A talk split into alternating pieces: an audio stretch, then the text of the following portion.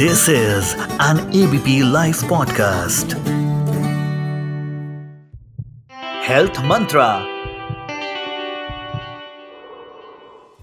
आपने सुना होगा कि प्रेगनेंसी के पहले तीन महीनों में कुछ लोग कंप्लेन करते हैं कि उनको ब्लीडिंग हुई या उनको स्पॉटिंग हुई, तो क्या ये नॉर्मल है?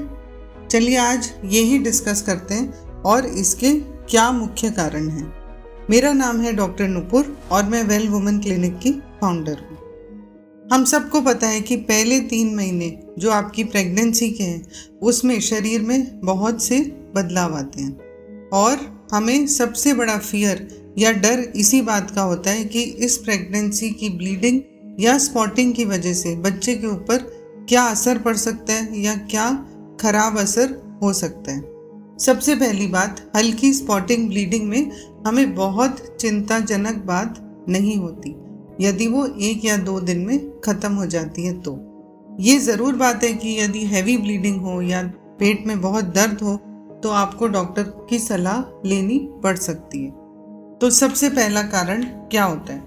इसको हम कहते हैं इम्प्लांटेशन ब्लीडिंग, यानी कि जब प्रेगनेंसी जो कि फर्टिलाइज्ड एग है, जब वो यूट्रस की वॉल में इम्प्लांट होता है जो कि करीब छः से दस दिन के बाद होता है जब आपका कंसेप्शन हो जाता है।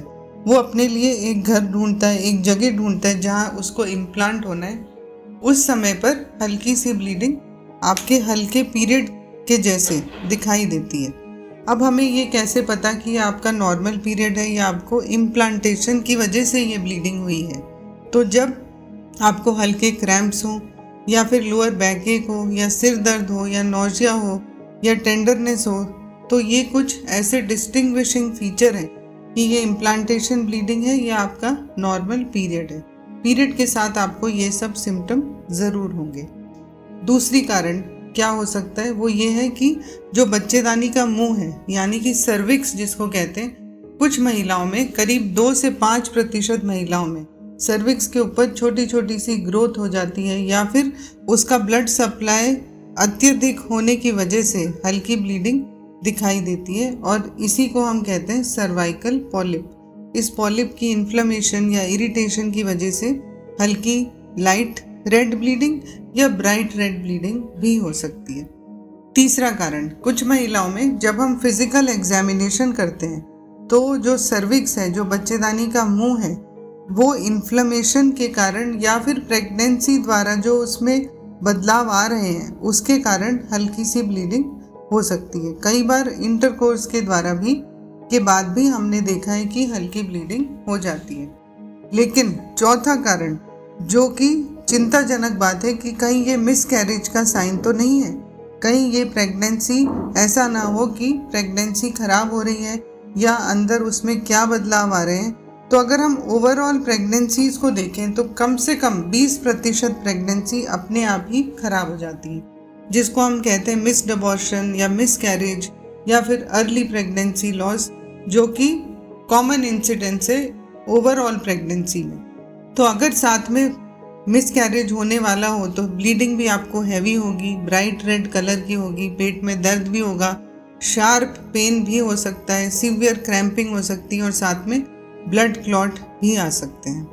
कई बार ये आपको चोट लगने से हो सकता है यदि आप गिर गए हों, या फिर कई बार किसी दवा की वजह से हो सकता है, या नेचुरली भी बीस परसेंट जो अबॉर्शन रेट नेचुरल भी होती है। कुछ महिलाओं में मल्टीपल प्रेगनेंसी होती है, जैसे कि आजकल बहुत सी प्रेगनेंसीज लेट होती हैं, कभी दवा खानी पड़ती है प्रेगनेंसी होने के लिए। उन केसेस में कभी ट्विंस होते हैं, कभी ट्रिपलेट होते हैं और मल्टीपल प्रेगनेंसी में भी फर्स्ट ट्राइमेस्टर में ब्लीडिंग का चांस बढ़ जाता है। अब हम आते हैं छठे कारण पे, जो कि है प्रेगनेंसी आपकी ट्यूब में ठहर गई, जिसको हम कहते हैं एक्टोपिक प्रेगनेंसी, यानी कि नॉर्मल लोकेशन प्रेगनेंसी की अगर यूट्रस होनी चाहिए तो आपकी प्रेगनेंसी यूट्रस की बजाय आपकी फैलोपियन ट्यूब में जाके टिक जाती है। जो ओवरऑल इंसिडेंस इसका है, अगर सौ प्रेगनेंसी होती है उसमें से कम से कम दो पॉइंट पाँच परसेंट जो है ट्यूब में रह जाती है और इसकी वजह से आपके दिन भी चढ़ेंगे, आपको ब्लीडिंग भी होगी, आपको हल्का पेन या रेक्टल पेन भी होगा, प्रेशर भी होगा। पर ये ऐसा ब्लीडिंग हो तो डॉक्टर को दिखा के आप टेस्ट करना चाहिए आपको और अल्ट्रासाउंड करना चाहिए। तो ये कुछ कारण ऐसे हैं जो कि हमें रूल आउट करना बहुत ही ज़रूरी है। एक और जो रेयर कारण है जो कि हम कम देखते हैं पर हज़ार में से एक प्रेगनेंसी में होता है, उसको हम कहते हैं मोलर प्रेगनेंसी।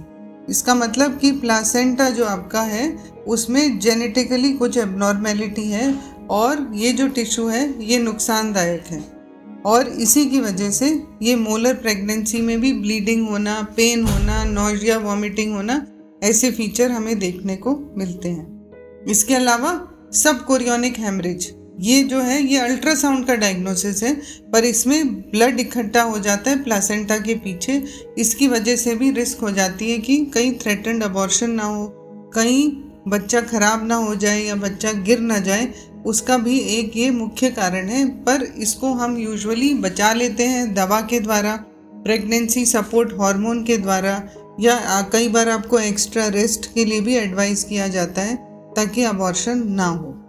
एक और कारण जो कि लास्ट कारण है वो है सीवियर इन्फेक्शन। यदि आपके वेजाइना में इन्फेक्शन हुआ है जिसको हम कहते हैं यीस्ट इन्फेक्शन, जिससे वेजिनाइटिस हुआ है, सर्विसाइटिस हुआ है, वो भी एक कारण हो सकता है। पर साथ ही में आपको इसमें क्या होगा, इचिंग होगी, पेट में दर्द होगा, यूरिन पास करने में दिक्कत होगी या वाइट डिस्चार्ज होगा या कई बार सोर्स भी हो जाते हैं जिसकी वजह से ब्लीडिंग हो सकती है। तो हमने आपको समराइज़ किया कि वो आठ से दस कॉमन कारण क्या हैं जिसकी वजह से अर्ली प्रेगनेंसी में आपको ब्लीडिंग हो सकती है और आपको इग्नोर नहीं करना चाहिए और डॉक्टर की एडवाइस के द्वारा ब्लड टेस्ट या पैप स्मीयर टेस्ट या अल्ट्रासाउंड टेस्ट क्या करना है और क्या दवा लेनी है जिससे ये कंट्रोल हो जाए और बच्चे को नुकसान ना हो। Thank you. हर पल बदलती दुनिया में कोई अपडेट मत करो मिस, डाउनलोड करो एबीपी लाइव ऐप और जानते रहो।